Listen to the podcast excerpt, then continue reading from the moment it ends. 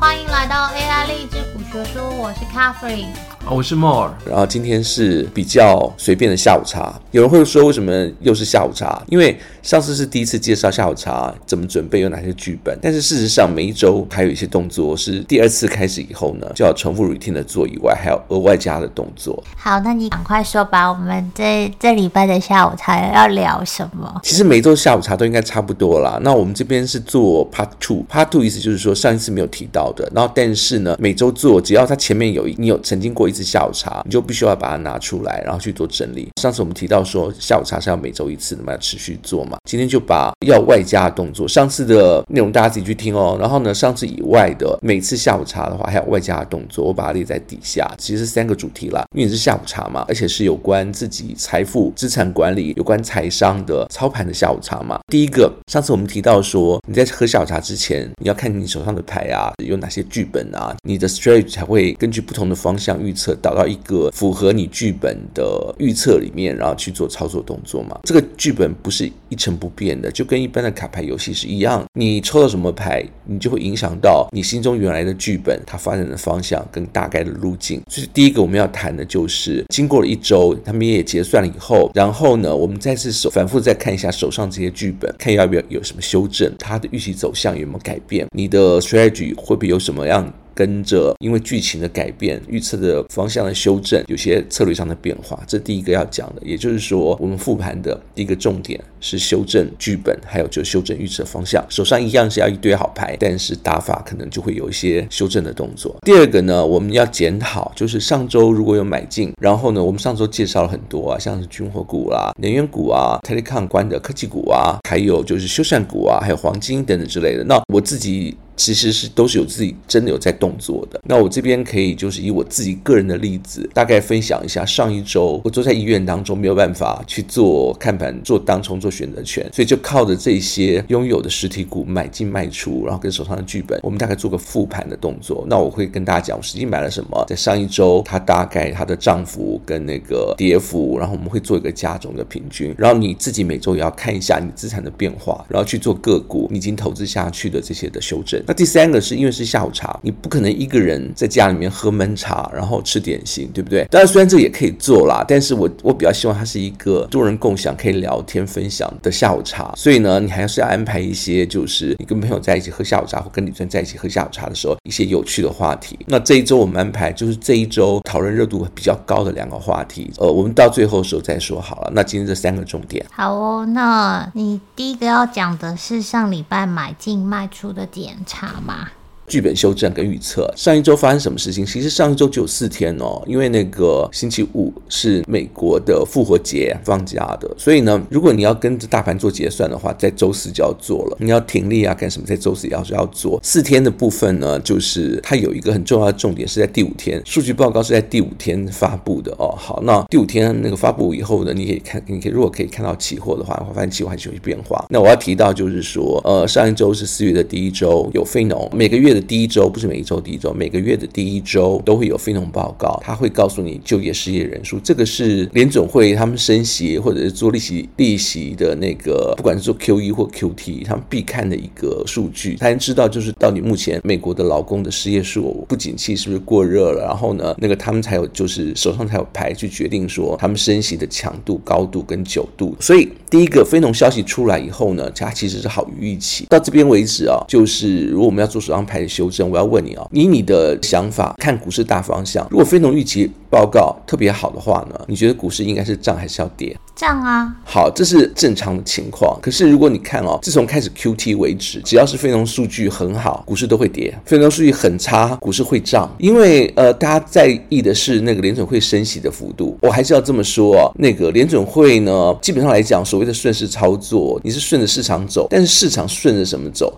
顺着联准会的操作走。所以联准会每次就是会有一堆那个头头们出来发话。这个我们好像之前有讨论过，股市里面的的消息，好消息通通常是好消息，坏消息通常是坏消息。像这种非农数据很好，一般正常的状况就是啊，那经济会很好啊。哦，你讲过，我想起来了，联准会希望股市不要那么好。对，然后呢，那个联准会要压通膨，所以在 QT 的这段时间，在升息、缩减资金这段时间，他希望不要过热。联准会呢，通常来讲，他在做 QT，在缩紧资金的时候呢，他的期望就是说，放在股市里面的钱不要太多，然后要压制通膨，他要把利率升到一个限限制性的那个升，就是升息的预期的利率，然后让大家都觉得说，哎，我这个放在银行里面，其实就是那个不要花，然后让我说穿了，其实就是让大家自己觉得这个资金是不太现金流是不太容易动，让大家就是能够缩衣节食，少花费一点，少花费的前提其实就是经济没有那么好嘛，对不对？但是又不能失业这样，然后等等之类的，你看到这样的一个数据，因为那个需求少了这样子，所以呢，逼迫那些大厂们就想啊，那怎么办呢？玩股票，呃，我们说过玩股票，可能你就会觉得说放在银行里面利息好，现在的利息普通的那个一般的定存，在美国的定存已经到了三点八八了，这是上一周的即时数据。如果假设说呢，你是买国债，可能会更高嘛？如果假如说你投资股票也那么好，那你干嘛投资股票？让市场这个活动就就减少，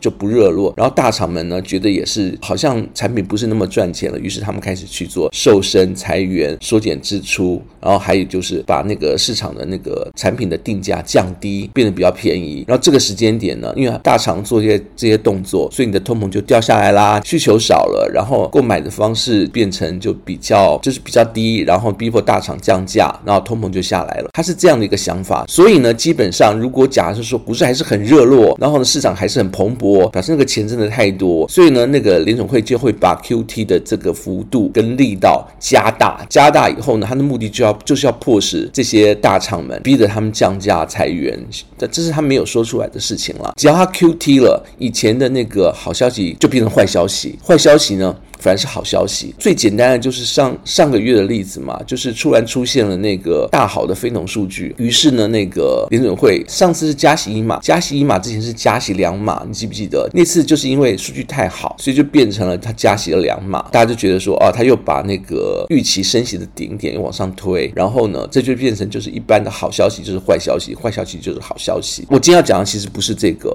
如果你以前都是遵循好消息就是坏消息，坏消息就是好消息的法则的话呢？就是在 QT 这段时间，你可能会大赚。可是呢，到了现在这个月开始，那因为大家都已经预期，包含像前面的 S SVB 风暴啦，联准会的一些做法跟他放出来的话啦，然后呢，大家都预期联准会大概不会升息太多次，可能就升息一次两次就到顶了。也就是说，目前现在已经是五趴嘛，四点七五到五趴的这个呃十年期国债的那个利率。那如果假设再往升，顶多就是再升个一码，很可能就是就到定了。多久不知道了，但是这可能是最后的时间。除此之外呢，就是市场还预期说七月可能就开始要降息了，虽然有点乐观，虽然联总会从来没有这样说，虽然鲍威尔的意志一直是持续的，就是很要很坚定的往把通膨率降到六两趴为止，可是呢，市场上会有这样的期待，也觉得就可能到尾声了。好，于是呢，如果你看到这个情况，你也了解目前现在是期待或者你猜测联总会到了升息的末期的时候，这个时间点呢，那个原来的好消息就是坏。消息，坏消息就是好消息，又要再度反转，因为它最多就是如果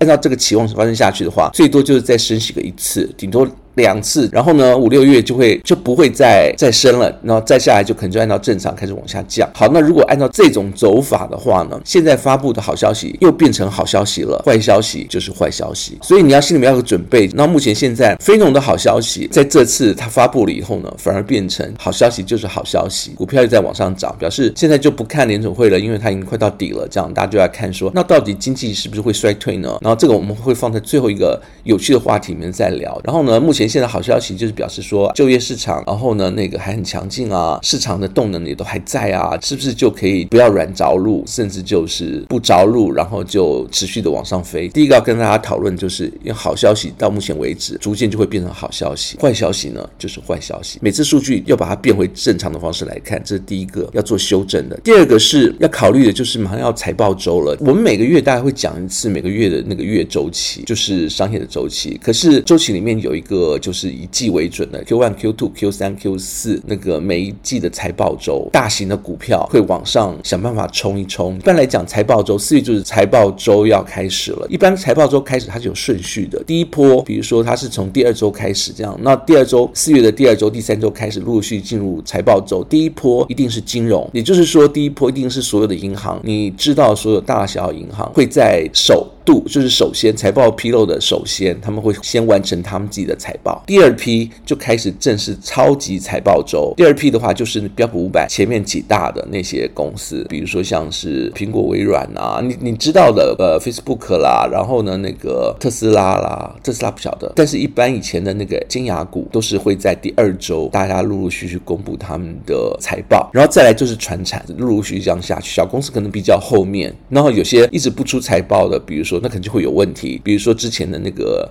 瑞幸，瑞信它才又往后延了一延了很多次，然后呢，之后才发现发生瑞信风暴，现在这家已经不见了。根据这个财报周的顺序是金融科技、传产，比如说那个道琼的一些其他股票，再往后这样下去。前面这三周大概就是重点了，第二波的那个科技股会是超级的财报中的超级重点。我们上次不是提到说 telecommunication 这一个板块，然后我们可以尽量挑一些科技的大股。可是有商场要问你，对不？对，就你你买的是 Apple 跟微软，对不对？对啊，对我正好也买了 Apple 跟微软，也是在就是上一周之前。那我们等下会做一个分析，要注意到是因为最近金融很惨，所以呢就变成了这次的 Q1 的金融股的财报周可能会不好看。不好看的话，它会引引起一个什么样的想法？就刚刚讲好消息，现在又变成好消息，坏消息又变成坏消息。带头的那个如果是坏消息，金融股发布的每一家如果都不好看的话呢？因为事实上他们股票跌得很惨嘛，所以你说要他们好看，碰碰运气。在他们不好看的状况下呢，就是首波的那个金融股会可能会把财报周带入一个低点，意思就是说呢，本来如果按照正常金融股打手头阵，把那个股票先拱上去，到了第二周的时候呢，那个要再次一周的时候呢，科技股的大头们就是再往上捧一周，然后于是到财报日里面会到一个顶点。如果按照这种方法的话呢，呃，也许中间不是那么顺利，下一周可能会经历一个金融股的很糟的。财报周，它可能会把股票先暂时往下拉，所以原来我说你要在布局这些到财报日，就是要出掉这些，比如说我们可能买早了，中间可能还会有一波低点，那一直要到财报周的那一周开始，他们才会往上推。原来可能他们推十天的，可能现在缩减到就是只剩下五天之内，而且中间可能有个低点可以接，要注意啦。如果是按照这种方式发展的话，手上如果先获利的，可以先先出，财报不好。金融股拖垮，再往上到低点，还有一个低点可以捡。到了财报日，然后再往上丢，这样大概是一个这样的可能的修正的一个剧本，要放在手上。这也是等下我们就要提第二个重点，是我们要谈上次讲完以后呢，如果大家有听到有去按照我我们上次分析，就是去布哪些局，那我这边有一个确实的数据，就是从上上周的周五的收盘，一直到上周的收盘这一个礼拜之间呢这四天嘛，其实只有四天，你如果买进了以后。后呢，你的涨幅是多少？大家可能要自己统计一下。我这边就以我自己的例子来说好了。它的时间点是三月三十一号收盘的那个时间点，一直到四月六号收盘这个时间点这一周。好，那我们就一个一个讲一下。上次我们有讲哪些周期股嘛？第一个是科技大股，你刚刚有说你买了那个微软跟 Apple 嘛？嗯，对啊。对，微软它的股价，然后呢，就是我刚刚讲从那两个时间点这一周之内呢涨四趴。我好像还有特别问你这样子，我说。微软因为搭那个 Air 的关系，可能会比苹果稍微稳一点。苹果有一度冲高，然后但是又回落，最近又回落。好，WWDC 还还有一段时间，然后这段时间就苹果的部分呢，它是持平，虽然说持平了，但是少了个几点。它的幅度在这一周之内是负的，负了零点一，其实不多了，大概是只有差不多每股是零点三三元不到这样，所以就是没有差多少钱，但是账面是负零点一趴，其中有有一有一度。大概会涨两两趴以上，但是不管跳过去。那我们还是按照最后的结果来看。第二个是军火股，我们有提到军火股嘛？五月以前注意它的动向，这样它只要掉了，就是弱了，我们就可以把它卖出去。但是上周表现强劲，也许是俄乌战争，或者是这边南海要军演，随着那个我总统访台，军火股上一周。涨了三点七趴，算是很亮眼。然后再是能源股，上一周的新闻呃让能源股转强。我们有提到就是说能源股它有一个反转的时间是这个月，然后一直到五月之前还有一个月的时间，这是上次我们跟大家讲的嘛。然后但是在上一周，上一周就已经涨了四点九，我买的是 XOM 啦，X 美孚，然后它就涨了四点九趴。等下我们再讲说我们会怎么去处理它。再来就是黄金，黄金的部分呢，上一周涨了。如果你是在是我刚刚讲的时间点买的，在。就是布局这四天涨了一点八趴，房屋修缮股有一度涨了很高，但是最近又回落了。我觉得回落的原因大部分是跟那个 CMBS，就是那个商业房屋贷款有关，还有跟银行股有关系嘛。房屋修缮的部分呢，它是负的，负零点七，负的不多，但是中间有一度涨很高。然后呢，我要这样讲，我自己布局了，像是 MSFT、AAP 啊，刚提到都有布局。呃，LMT 能源股是 XMF、XOM，黄金是 GLD，房屋修缮是 LOW Lois，我买的是比较便宜的 Lois。这每一个我都是用定额分配，这也是以前跟大家讲过，就是你的那个投资是什么，我是用比例来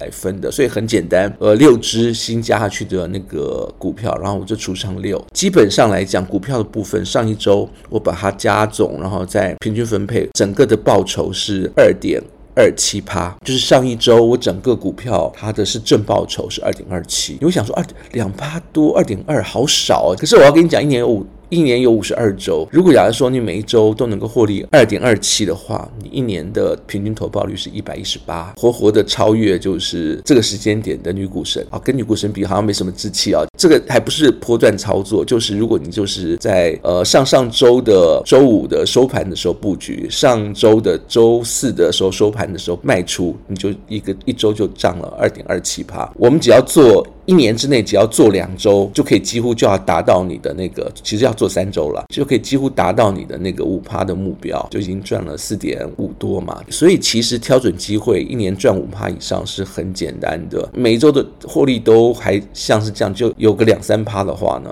啊，不，就有有个两趴就好，一年就超过一百趴哦，你的你的资产整个翻倍哦。我说一下我的，然后因为上礼拜你喝完下午茶之后，我就进去看一下，然后就发现哎有东西可以卖，就卖了一卖了。我把 BA 卖掉了，然后我的 BA 投报率很高哦，因为我实在是太久没有看它了。但是我要跟你说，你的时间点真的很好哎，因为什么？因为马克龙房中他来中国以后呢，就这几天的消息嘛，他就卖了空。八卖了一百六十台，然后卖了一百六十台以后呢，那个波音就跳脚了，因为他今年只卖了一台。我毕业出厂的时候，我的投报率好像有。超过三十 percent，因为我放太久，我根本不知道之前发生什么事情，所以我就把可以出的 BA 就出一出。然后因为那上礼拜我讲到科技股，看到哎，我手上有 QQQ 哎，然后我就把 QQQ 也卖一卖了。然后 QQ 都投报率应该有六七 percent 以上。对我这边做了一些修正，把剧本手上手上剧本改一下，像是修缮股，因为我们修缮股其实都是有赚的，因为我们买的其实不是看这个礼拜，我们是听到消息面买进去的嘛，所以目前来讲都还是有赚的。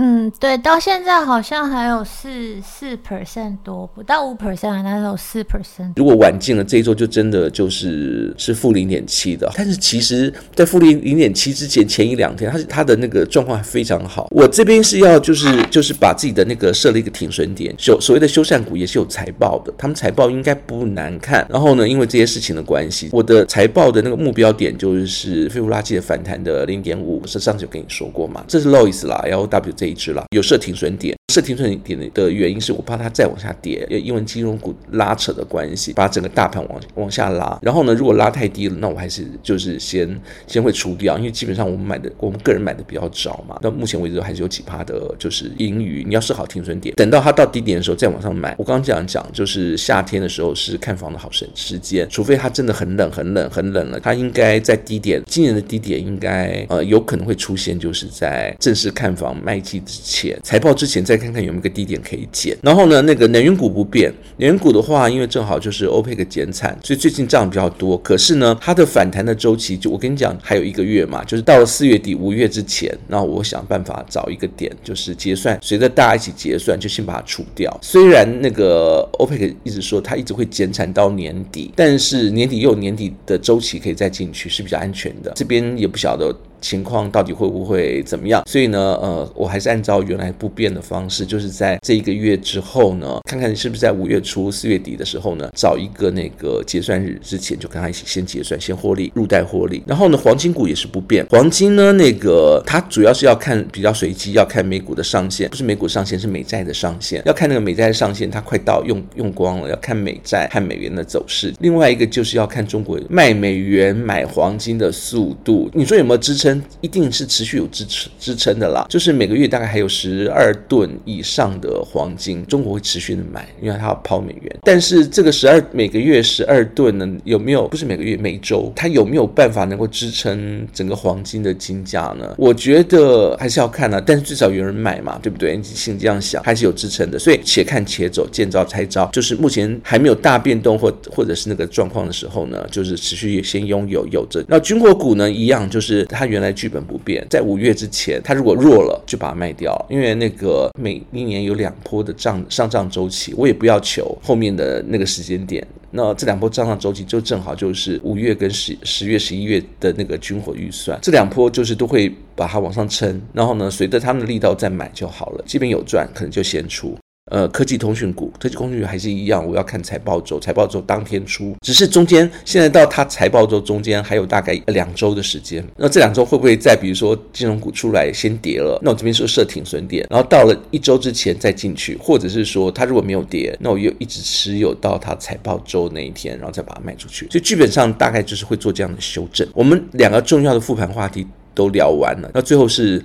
聊一些就是有趣的热门话题。第一个有趣话题，你有听过鲍威尔鲍威尔曲线？你知道什么是鲍威尔曲线吗？没有写啊，直利率倒挂曲线。想说，那你直利率倒挂曲线，你不是之前提过了吗？我们之前的 podcast 就有啊。然后说那个直利率倒挂以后呢，倒挂完以后呢，那个六个月之内必见经济衰退。而且这个以前到目前为止，它的以前的历史的经验告诉我们，这个伴随率是百分之百。上次我们好像提到，就是说，那你直利率倒倒挂之前不是一听到倒挂倒挂？倒这么久了也没看到经济衰退啊！我要这样讲，之前统计我要把它说得更明白一点。上次也有说，就是倒挂是它倒挂恢复之后呢，六个月之内就会看到经济衰退了。也就是说，它要等到比如说现在借人家钱借的越久，上次提到是这个话题嘛，讲你应该收的利息越高嘛，对不对？就不是现在是短天期的现金收的很高，然后呢，你长天期的你借他借个两三年，他反而你的利息收的变低了，这不合理。这个不合理的现象一定会被修修正。当当它修正完了以后。呢，六个月之内就会发生经济衰退。我要这样讲，这条曲线呢，它是人为的，就是那个殖利率倒挂，是因为现在升息包围了它的那个财政，所以这个呃殖利率倒挂曲线就被戏称为，大家称为鲍威尔曲线。鲍威尔曲线呢，目前现在的状况是，它倒挂要结束哦，还没一半。因为呢，目前现在就是殖利率倒挂的那个程度哦，history 有有历史记录以来倒挂的最严重的时候，以前还没有倒挂倒挂这么深的，也就是说它连一半都还没有走完。那当它恢复的时候呢，什么时候要恢复呢？你那个联准会停止加息了。它是不是就慢慢回来了？甚至就是说，那个大家都对于那个预期不会再做升息的变动，就慢慢回来，或者甚至就是说开始去做那个 QE，它就也会回来。当这个时候回来以后呢，大家要记住，就是六个月，六个月，这个目前来讲历史上还没有失误过，就是发生这样的情况。关心的就是，反而我觉得反而是它真的开始降息了。然后呢，是利率倒挂曲线回来以后呢，六个月之内要非常的小心。这是第一个热门话题。第二个热门话题是那个一九八零年的 Volcker 经验，就是曾经把利息升到百分之二十的那个。我们有说过雷根时期。对，那你大家也可以去听之前的我们的 podcast 讲那有比较仔细的演说。Volcker 经验呢，他曾经也有一段像现在的时间，刚开始一九七九年就开始做了，到一九八零年正好跟我们差不多嘛。他把那个通膨大概从十降到八，就有点像是我们现在从八降到六这样的感觉。他升息的幅度一直升升升到大概十趴，那个时间点是发生在四月。哎，四月大家他就讲说。啊，那个预期就是通膨已经被压控制住了，然后呢，利率要开始慢慢的降低了，从十趴那边就没有再动。到了那个十月的时候，你就可以这样想，当时也是四月嘛，现在也是四月，到我们的十月会怎么样呢？它就停止就是升息。到了十月的时候呢，可能这边会讲说，我们到十月的时候应该是降息了吧？就已经在撑了六个月了嘛。比如说这个月就停止或最后一次升息，就差不多要该降息啦。好，我要这样讲，Vogue 的经验是以 Vogue 为主的经验是，就是通膨没有如期的降。降下来，它在十月的时候又在开始升息。也就是说，如果万一要是我们现在的鲍威尔，他可能预期说，哎，应该要通膨应该要下来，我们现在升到五点，也许下一次是五点二五嘛，应应该要下来了。结果后来到了十月的时候没有下来，就可能继续往上升。这是以前的 Vogue 经验。那 Vogue 经验在一九八一年的时候，它继续往上升，升到哪里呢？就是大家知道的恐怖的百分之二十。我们这边的情况猜测，如果万一要是按照 Vogue 剧本走的话呢，可能十月会有个大惊奇哦。然后到了明年就是一二月的时候，可能会连续升息哦。我我我还是要再回顾一下以前 Vogue 为什么那个时间点他会发现通膨降不下来，然后持续在往上呢？原因是因为房市，当时他觉得很奇怪，为什么他怎么升息，房市都降不下来？于是他就把它升到百分之二十，房市就垮了，通膨就被压抑住了，也是形成后面的一次就是经济大萧条。不过萧条之后再救回来以后呢，后面大概就是好几任总统了，呃，十几年的那个光荣景象又回来了。必要性的衰退还是不可缺的啦，我个人是这样认为啦。那个芒格，你记不记得巴菲特呃坡下的那个芒格，他就在讲说，他之前有有一篇论述，大家可以有兴趣可以去看。他是说，大家现在啊，就是还在讲市场崩盘。他说，如果到了二零二七年还是几年这样，如果还没有崩盘的话，大家会渴求要来一次经济崩盘，否则那个就是市场上它的整个数据都不正确。一般经济的兴衰，市场的兴衰，其实都是有一定的规律。太久没有崩盘，或者是乱印钱印很久，这都是有副作用的。好了，这个话题就聊到这边。那我们这一集就先这样喽，下次见，拜拜。好，拜拜。